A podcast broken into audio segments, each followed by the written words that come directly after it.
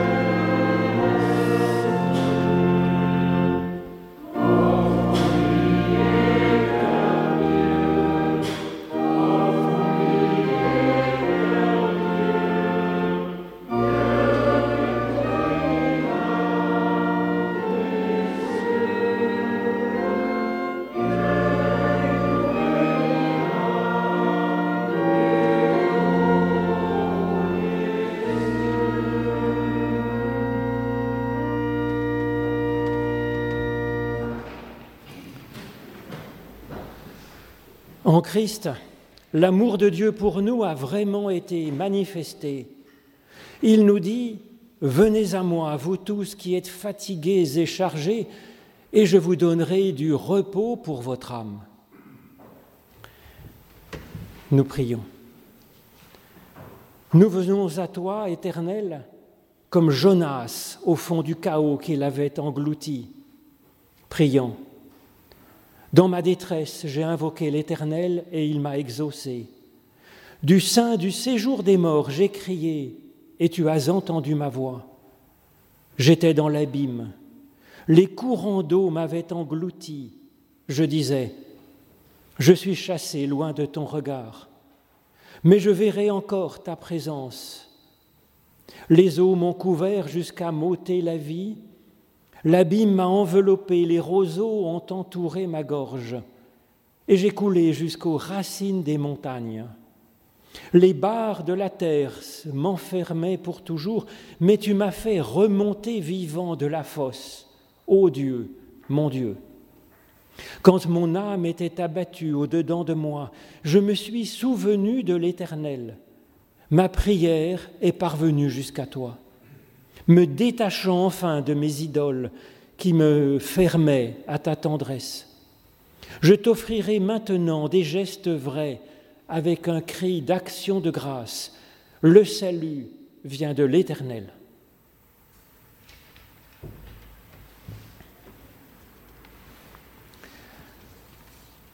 Dieu est lumière, nous dit l'apôtre Jean, et il n'y a aucune ténèbre en lui.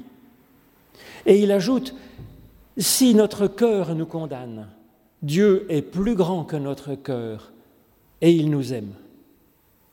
En Christ, nous connaissons l'amour que Dieu a pour nous et nous lui faisons confiance. Dieu est amour. Et celui qui demeure dans l'amour demeure en Dieu, et Dieu demeure en lui éternellement. Son amour parfait chasse toute crainte. C'est ainsi que nous aimons Dieu parce qu'il nous a aimés le premier. Je vous propose de chanter notre reconnaissance avec le psaume 36. Alors c'est page 60 de notre psautier, le psaume 36. Ô Seigneur, ta fidélité va jusqu'aux cieux. Donc c'est page 60.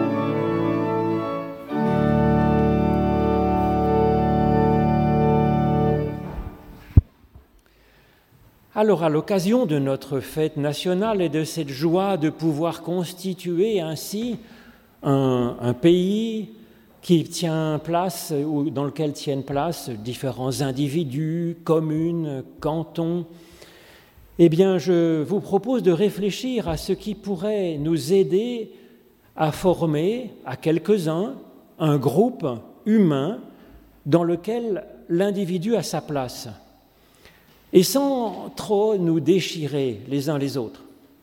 Alors la question demande de la nuance car elle est complexe à penser et encore plus à vivre depuis l'aube de l'humanité, bien sûr.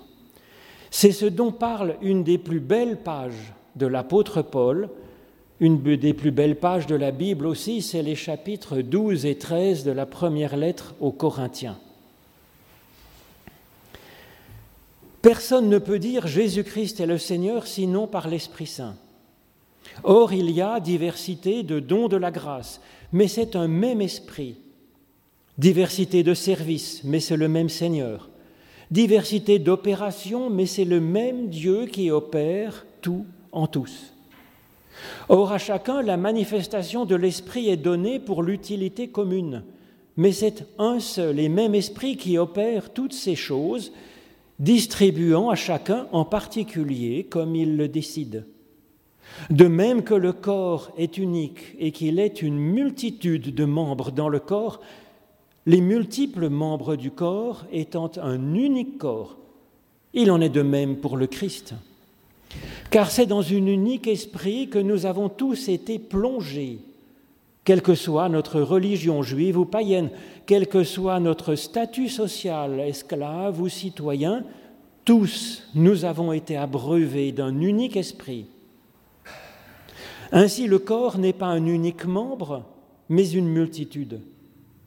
Et si le pied disait, parce que je ne suis pas une main, je ne fais pas partie du corps, à cause de cela ne ferait-il pas partie du corps néanmoins? Et si l'oreille disait, parce que je ne suis pas un œil, je ne fais pas partie du corps à cause de cela, ne ferait-il pas membre, ne serait-il pas membre du corps néanmoins? Si le corps entier était un œil, où serait l'ouïe? Et si tout était ouïe, où serait l'odorat? Maintenant donc, Dieu a placé chacun des membres dans le corps comme il l'a voulu. Si le tout était un unique membre, où serait le corps? Mais maintenant, il y a une multitude de membres et un unique corps. Et l'œil ne peut pas dire à la main si je n'ai pas, pas besoin de toi. Ni la tête ne peut pas dire aux pieds je n'ai pas besoin de vous. Bien plus, les membres du corps qui paraissent les plus faibles sont les plus nécessaires. Et ceux que nous estimons être les moins honorables du corps, nous les entourons d'un plus grand honneur et les membres les moins présentables, nous soignons particulièrement la présentation. Tandis que ceux qui sont les plus présentables n'ont pas besoin de cela. Dieu a composé ainsi le corps de manière à donner sa place à ceux qui en manquaient, afin qu'il n'y ait pas de division dans le corps, mais que tous les membres du corps s'inquiètent de la même façon les uns des autres. Si une partie du corps souffre, tous les autres souffrent avec elle. Et si une partie du corps est glorifiée, toutes les autres se réjouissent avec elle. Vous êtes le corps du Christ, vous en faites partie, chacun pour sa part. Passionnez-vous pour les meilleurs dons de la grâce. Et je vais vous montrer la voie qui surpasse toutes les voies. Quand je parlerai les langues des humains et celles des anges, si je n'ai pas l'amour, je suis une pièce de bronze qui résonne ou une cymbale qui retentit. Quand j'aurai la capacité de parler en prophète, la science de tous les mystères et toute la connaissance, quand j'aurai même toute la foi au point de transporter les montagnes, si je n'ai pas l'amour, je suis rien. Quand je distribuerai tous mes biens quand même je livrerai mon corps au point de le consumer, si je n'ai pas l'amour, je ne sers à rien. L'amour est patient, l'amour est serviable, il ne jalouse pas. L'amour ne se vante pas, il ne se glorifie pas d'orgueil, il ne fait rien d'inconvenant, il ne cherche pas son propre intérêt, il ne s'irrite pas, Il ne tient pas compte du mal, il ne se réjouit pas de l'injustice, mais il se réjouit de la vérité, de la fidélité. Il pardonne tout, il croit tout, il espère tout, il supporte tout. L'amour ne meurt jamais. Les messages des prophètes, ils seront abolis. Les langues, elles cesseront. La connaissance elle-même sera abolie. Car bien sûr, c'est partiellement que nous connaissons. C'est partiellement que nous parlons en prophète. Mais quand viendra l'accomplissement, ce qui est partiel sera aboli. Lorsque j'étais tout petit, je parlais comme un tout petit, je pensais comme un tout petit, je raisonnais comme un tout petit. Lorsque je suis devenu adulte, j'ai aboli ce qui était propre au tout petit. Aujourd'hui, nous voyons au moyen d'un miroir d'une manière un peu confuse, mais alors ce sera face à face. Aujourd'hui, je connais partiellement, mais alors je connaîtrai comme je suis connu. Or maintenant, trois choses demeurent. La foi, l'espérance et l'amour. Mais c'est l'amour qui est le plus grand recherchez l'amour, montrez du zèle pour ce qui est des réalités spirituelles, surtout afin que vous prophétisiez vous-même. Ô Éternel, par l'étude de ces écritures anciennes, ouvre-nous maintenant à ton souffle de vie. Au nom de Jésus-Christ. Amen.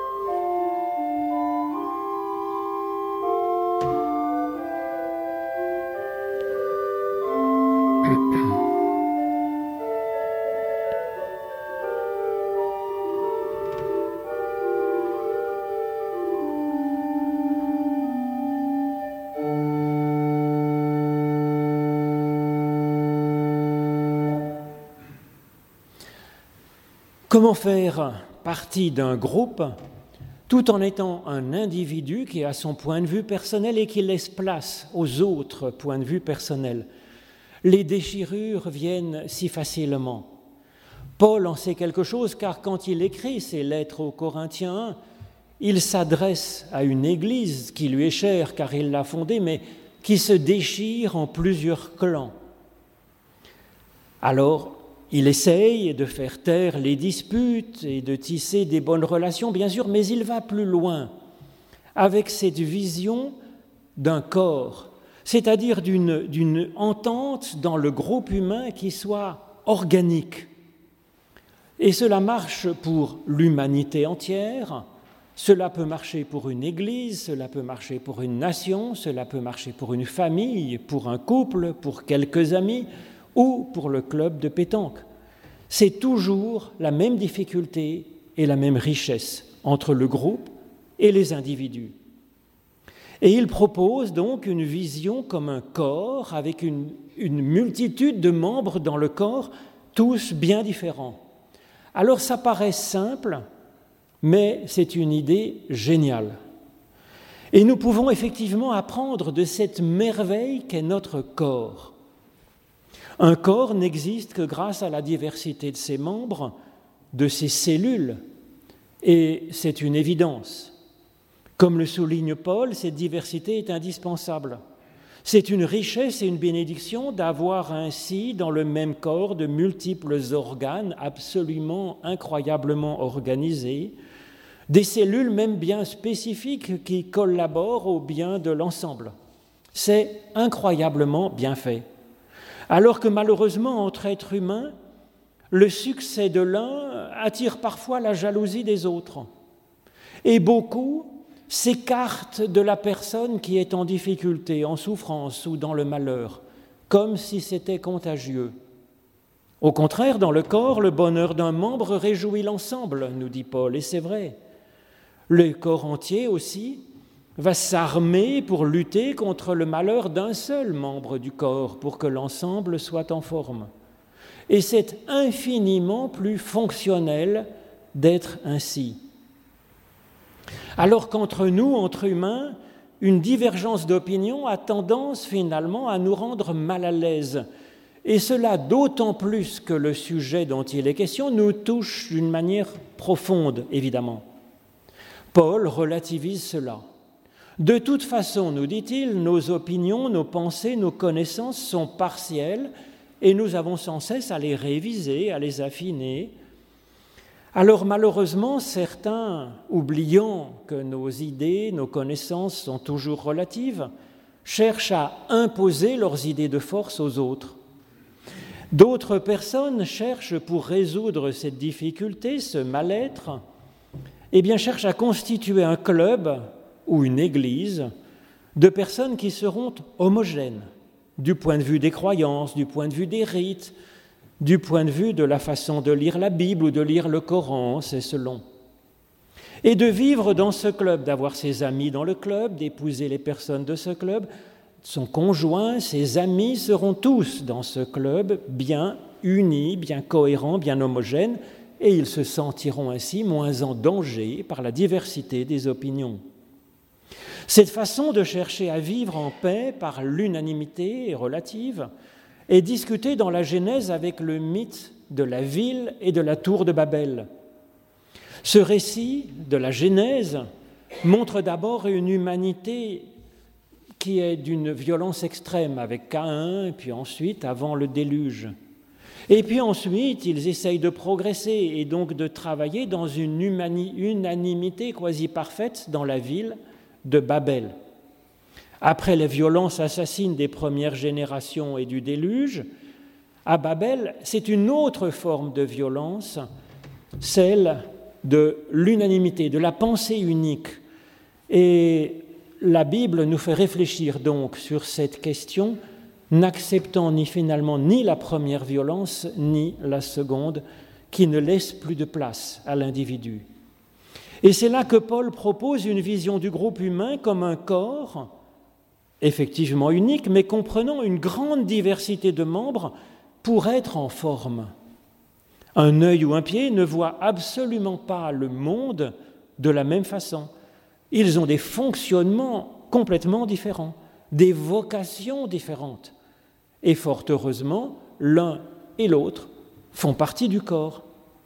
De même, Chacun dans le corps de l'humanité ou dans un groupe humain, quelle que soit sa taille ou sa dimension, il est vraiment fondamental, passionnant de voir la diversité comme une richesse et de trouver ce fonctionnement organique ensemble dans cette diversité.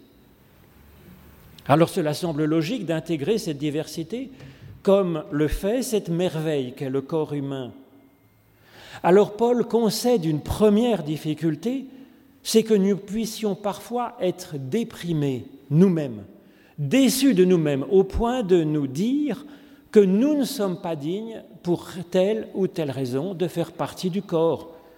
Paul insiste pour dire que cela ne change rien au fait que nous restons membres du corps, avec sa place digne, légitime. Que cela nous faisons partie du corps, mais d'une façon originaire, essentielle.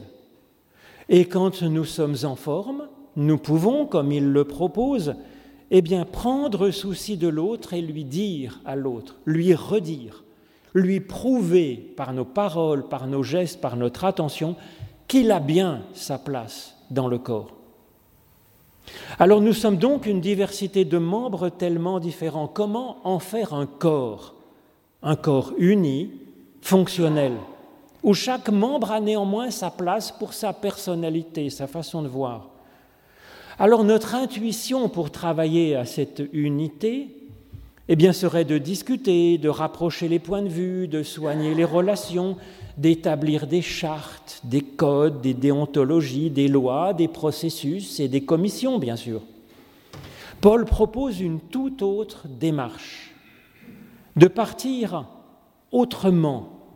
Alors cette autre démarche, il ne l'invente pas, elle est directement inspirée de la foi du Christ et de sa façon dont il a agi. Paul nous propose de nous concentrer sur chaque personne individuelle afin que chaque membre du corps puisse progresser, puisse être plus en forme, puisse devenir encore plus spécifiquement lui-même ou elle-même et trouver ainsi sa vocation. Cela peut sembler paradoxal. Pour travailler à l'unité de l'ensemble, à l'unité du groupe, il faut d'abord chercher à ce que chaque membre du corps soit encore plus individualisé, plus spécifique, plus fidèle à lui-même grâce à Dieu, faisant confiance finalement à la bonne nature de chacun. Alors comment faire? Eh bien c'est le travail de l'esprit, nous dit Paul. Pas l'esprit avec un petit e, mais l'esprit avec un grand E, qui est l'esprit, le souffle de Dieu, donné à chacune et à chacun lors même de sa Genèse. L'esprit, dans la Genèse, est la puissance divine de création qui apparaît dès les premiers versets, s'approchant à la surface du chaos pour progressivement faire émerger la vie bonne, la vie belle, la vie bénie, la vie où nous recevons la vocation d'humain.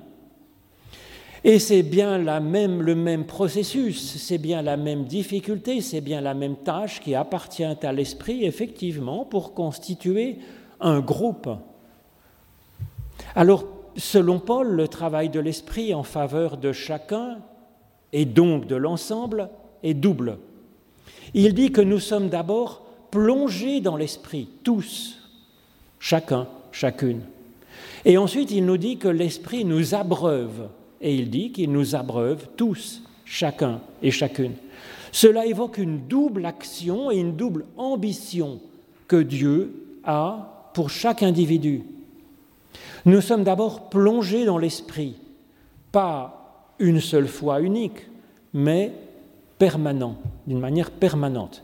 Alors nos traductions disent qu'on est baptisé dans l'esprit, mais je crois que ça ferait trop penser à un rite religieux. Ce n'est pas ce qui est en cause du tout ici.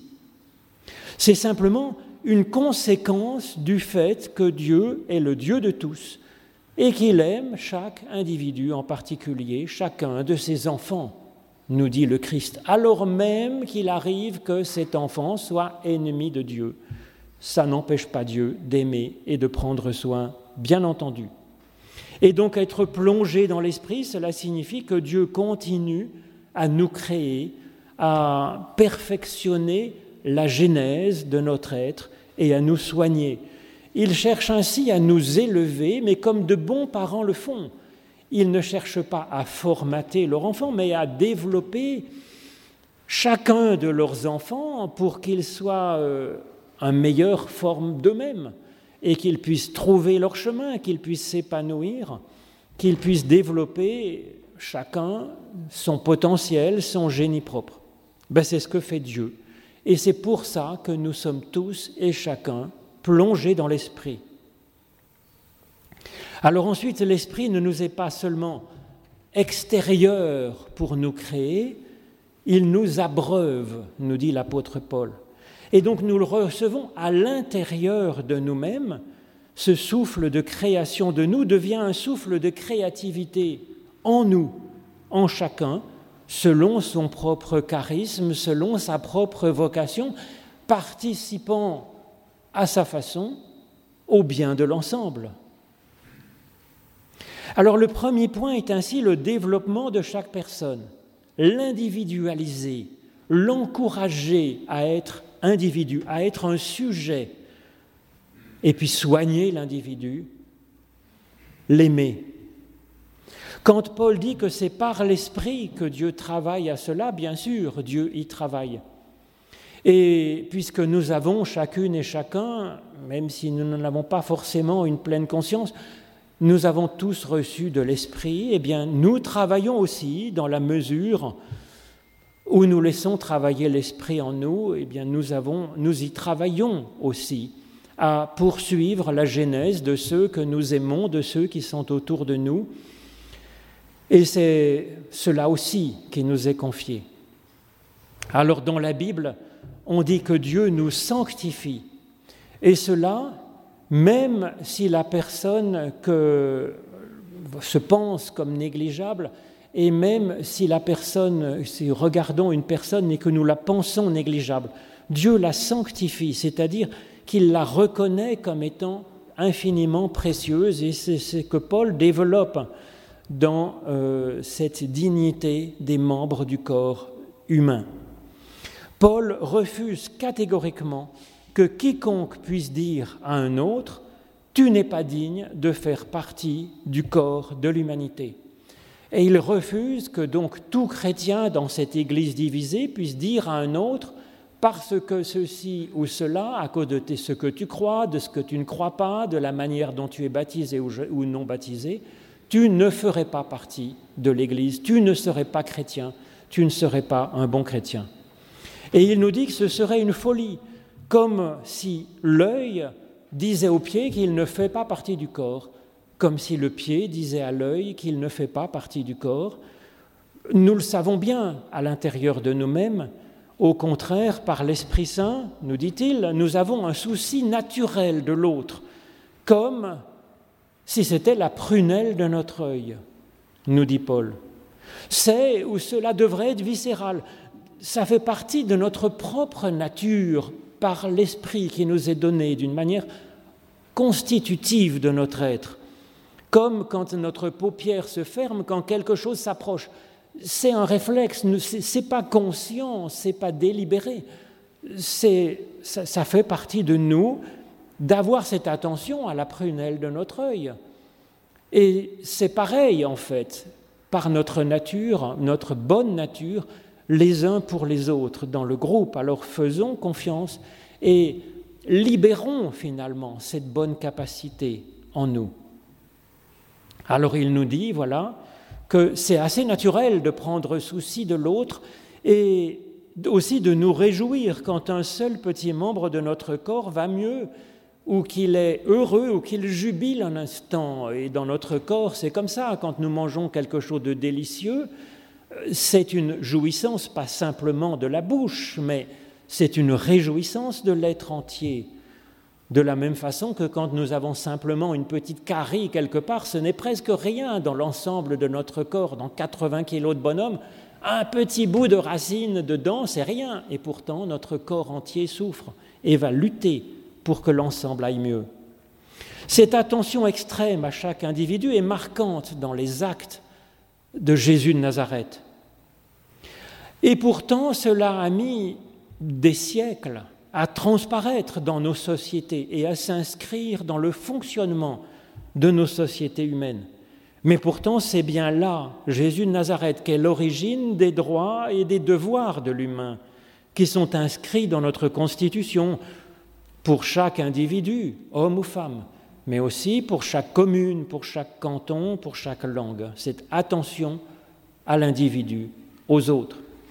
Alors cette attention reste à nourrir sans cesse, bien sûr, car il y a des forces de chaos qui sont encore à l'œuvre dans notre corps, mais aussi dans notre humanité et dans la nature, bien entendu. C'est pourquoi il est fort utile, je crois, de fêter la nation et de se rappeler sa fragile constitution au nom même du Dieu Tout-Puissant, Créateur. Et c'est utile de voter même sur la longueur des cornes des vaches, parce que ça soigne, si vous voulez, l'individu, le particulier. Attention au particulier. L'émanciper d'abord, ce particulier, et ensuite unir l'ensemble en un corps par une attention à l'autre. Car l'idée n'est pas d'être simplement un pied en pleine forme, en tant que tel. Il ne saurait pas où aller. L'objectif, l'idée, c'est pas simplement d'être un œil en pleine forme. Ça n'avancerait pas tellement le corps. La question, c'est d'être soi-même un membre en forme d'un corps qui est en forme. Alors pour cela, il y avait d'abord cet esprit qui vient soigner chaque individu. Et il y a une autre chose. Paul, il nous propose d'avoir ensemble un point focal, c'est-à-dire une visée commune, Et je crois que cela est essentiel. C'est essentiel même évidemment pour des non-chrétiens, mais dans le cadre comme ça de la foi chrétienne, eh bien Paul nous propose bien sûr d'avoir cette visée qu'il résume dans ces quelques mots Jésus-Christ est le Seigneur. Et c'est cette confession de foi, effectivement, qui, je crois, est vraiment commune à tous les chrétiens de toutes sortes. Dès qu'on va ajouter quelque chose à cette confession de foi, eh bien voilà que des divisions vont apparaître, alors que cette confession de foi minimale en Jésus-Christ, c'est-à-dire comme étant source de salut et de mieux, et Seigneur, c'est-à-dire source d'inspiration pour nous, pour voilà, nous inspirer dans notre façon d'être, eh bien cela est un point focal qui va rassembler effectivement les chrétiens. Alors dans notre Église de Genève, quand une personne désire être baptisée comme adulte par exemple, ou devenir membre de l'Église, nous ne lui demandons pas de signer une confession de foi, de croyance, nous n'allons pas leur vérifier si sa vie est bien euh, dans les clous, nous ne lui demandons pas non plus euh, qui il aime ou je ne sais quoi, eh bien non, nous faisons confiance dès qu'elle s'intéresse à Jésus-Christ. Nous faisons confiance à l'Esprit qui fera le reste et qui donnera à chacun d'avancer de trouver sa propre vocation en complément avec les autres. Alors c'est la visée que propose l'apôtre Paul, et bien sûr, nous ne sommes pas arrivés au but, personne de nous euh, n'est parfait, et personne ne peut nous en vouloir de ne pas l'être, évidemment. Nous sommes donc en chemin, en Genèse, alors euh, grâce à Dieu qui nous soigne et nous abreuve, comme le dit Paul, et puis aussi clopin, clopant, en nous aidant les uns les autres mutuellement à avancer. Et Paul nous propose un chemin pour travailler donc ce cheminement, ce chemin. Et il nous propose un chemin qu'il décrit comme étant le chemin par excellence. Nous dit-il, c'est un chemin qui est inspiré de l'être même de Dieu. Dieu qu'il appelle ici l'amour, l'agapé en grec comme Jean le fera aussi dans sa première lettre, où Dieu est appelé amour. Paul propose donc des exercices qui sont des exercices pratiques, concrets, à vivre. Et en même temps, il relativise ces exercices pratiques comme étant de simples exercices, des pas sur ce chemin d'excellence. Et là encore, je trouve que Paul est particulièrement fin, délicat, et je pense qu'effectivement c'est génial et que c'est à méditer afin, de prendre ainsi soin de nous-mêmes grâce à Dieu.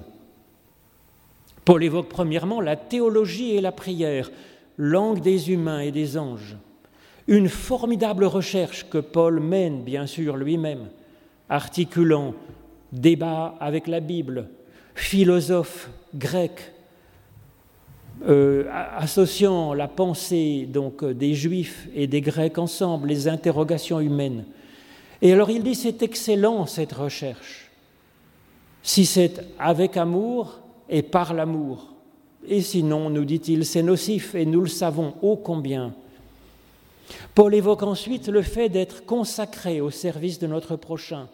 Excellente activité qui non seulement développe l'autre, mais qui va nous développer nous-mêmes dans cette activité et développer le corps commun, à condition, là encore, que ce soit avec amour. Et enfin, la troisième activité, c'est la foi, l'engagement dans la confiance que nous avons en Dieu, ce travail conscient d'être dans cette confiance en Dieu. Excellente dimension de notre recherche qui est travaillé, là encore, dans l'amour de Dieu, afin que nous aimions un peu plus véritablement en acte, en parole et en pensée. Amen.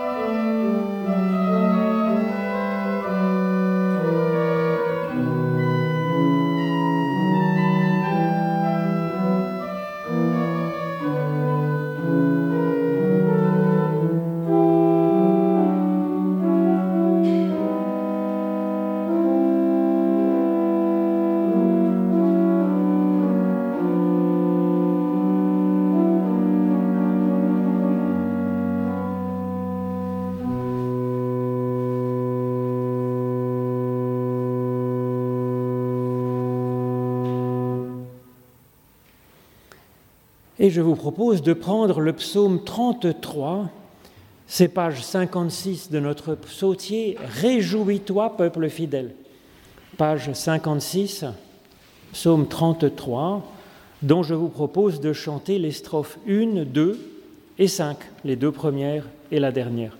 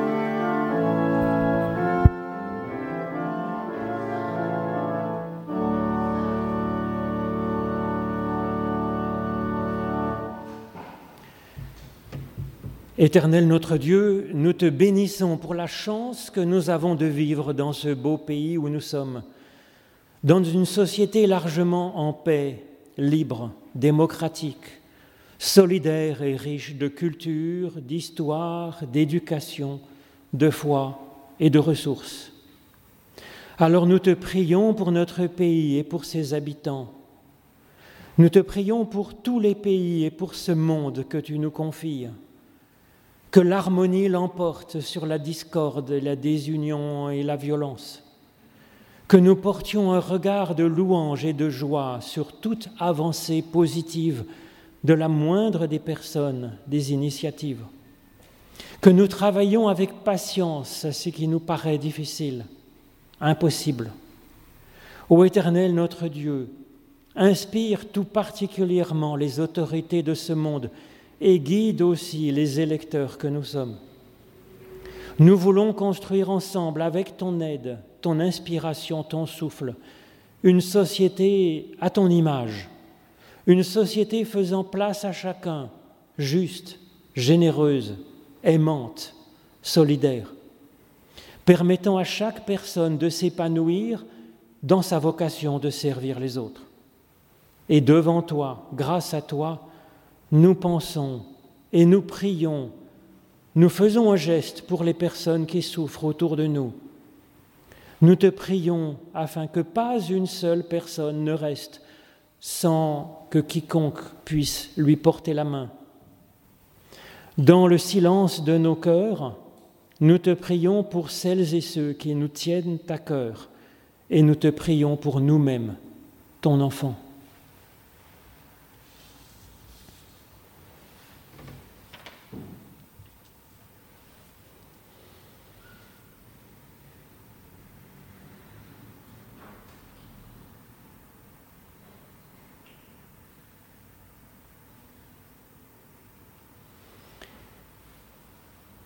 Et nous rassemblons toutes nos prières dans celles que Jésus nous a données, dans la confiance en toi qui es notre Père, notre Mère à tous.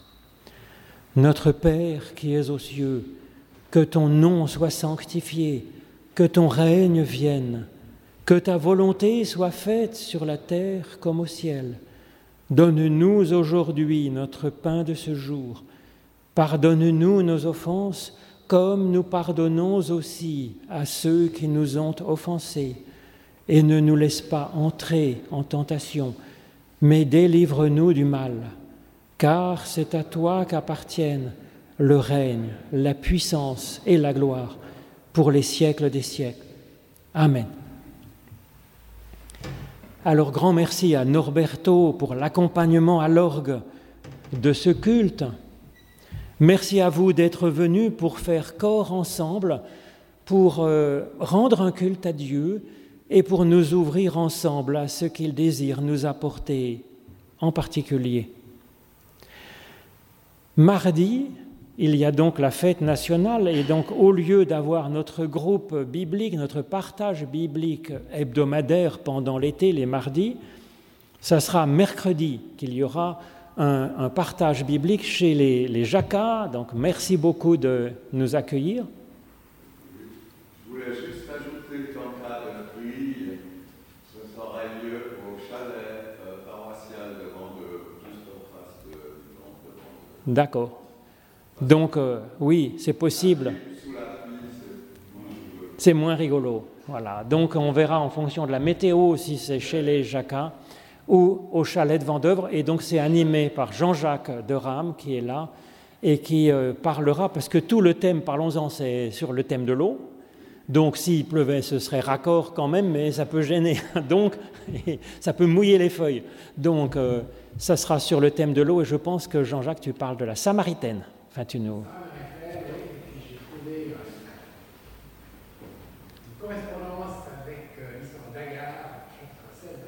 Ah voilà, donc il y a Agar qui était donc euh, voilà la mère porteuse d'Abraham qui découvre de l'eau sous un buisson. Alors dimanche prochain, ça sera un culte à Vendœuvre avec grande joie euh, aussi de participer euh, à, animer ce culte. Je ne sais pas encore de quoi je vous parlerai. Sinon, on pense à Madame Farina qui est rentrée chez elle euh, vendredi dernier, je crois, et euh, donc sa fille nous demande si on peut un peu l'entourer. Ce serait, voilà, ce serait, vrai qu'on aime beaucoup cette dame. Donc il y a Colette qui la voit un peu, il y a aussi euh, les Paches qui habitent pas très loin, qui vont aller les voir, je pense, la voir, je pense. Alors sinon, dans les nouvelles de la paroisse, hier après-midi, il y avait le mariage d'Augustin de Candolle et Réa Schmidt. Et donc c'était une belle fête, voilà, ces deux jeunes qui décident de s'unir en couple avec l'aide de Dieu. Alors à la sortie, je vous donnerai, si vous le désirez, eh bien, le texte de la méditation que je vous ai proposé, pour en prendre et en laisser, et pas être d'accord forcément avec tout éventuellement le passer à d'autres si vous pensez que quelqu'un pourrait être intéressé par cette réflexion. Et puis maintenant, c'est le moment de l'offrande. Ça fait partie aussi du culte comme un geste qui met la dimension matérielle de notre existence au service du spirituel. Et pendant l'offrande, je vous propose de prendre le chant, page 596, c'est le Tédéum, grand Dieu, nous te bénissons. page 596, pour bénir Dieu de tout ce qu'il nous apporte chaque jour que nous vivons, dont je propose de chanter les strophes 1 euh, et puis 7 et 8.